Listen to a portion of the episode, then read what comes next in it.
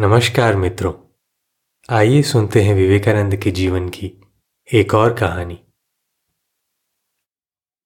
शीर्षक है सभी मुक्त थे उसकी असामान्य प्रतिभा पर। 8 वर्ष की आयु में विलक्षण बुद्धि का बालक नरेंद्र उस समय बंगाल के सुप्रसिद्ध शिक्षक पंडित ईश्वरचंद्र विद्यासागर के विद्यालय का छात्र था। विद्यासागर पांडित्य, सादा जीवन व सरल निष्कपट व्यवहार के जीते जागते आदर्श थे। बालक नरेंद्र में विविध प्रतिभाओं का विलक्षण संयोग दिख पड़ता था। पढ़ने में तेज, खेल व्यायाम में आगे, विनोद चपलता में सिरमौर, बुद्धि कौशल्य में प्रखर, साहस में सर्वोपरि एवं सहृदयता में अग्रगण्य बालक नरेंद्र विद्यासागर जी के स्नेह का पात्र था। एक दिन कक्षा में अध्यापक बड़े परिश्रम के साथ पढ़ा रहे थे।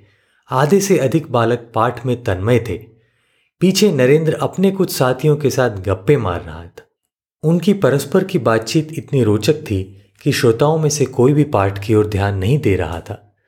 अध्यापक को यह देखकर अच्छा नहीं लगा। उसकी भूल अनुभव करवाने के लिए पढ़ाते पढ़ाते उन्होंने पठित विषय से संबंधित कुछ प्रश्न अकस्मात ही नरेंद्र से ही पूछ लिए। अध्यापक को विश्वास था कि नरेंद्र उत्तर ना दे सकेगा। साथियों को लगा कि उनका साथी पकड़ा गया है। सच्चाई तो यह थी कि नरेंद्र उनकी बातों में ध्यानमग्न था, परंतु सभी के आश्चर्य का उस समय ठिकाना ना रहा जब उन्होंने देखा कि नरेंद्र ने उन सभी प्रश्नों के ठीक ठीक उत्तर दे दिए जो उससे पूछे गए थे। फिर उन्होंने पूछा, कौन बातें कर रहा था?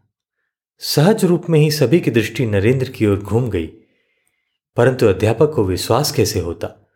नरेंद्र ने तो सभी प्रश्नों के उत्तर देकर सिद्ध कर दिया था कि उसका ध्यान पठित विषय पर केंद्रित था।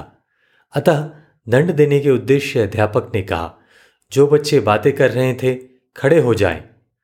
नरेंद्र भी खड़ा हो गया। जब अध्यापक ने उसे खड़ा होने के लिए मना किया तो वह बोल उठा, श्रीमान, मैं बातें कर रहा था, अतः मुझे खड़ा होना चाहिए। अध्यापक ने चकित होकर पूछा, तुम तो मेरी बातें पर ध्यान दे रहे थे? नरेंद्र तुरंत बोल उठा, मैं आपके अध्यापन को ध्यान से सुन भी रहा था, साथ ही बातें भी कर रहा था। सभी विस्मित थे।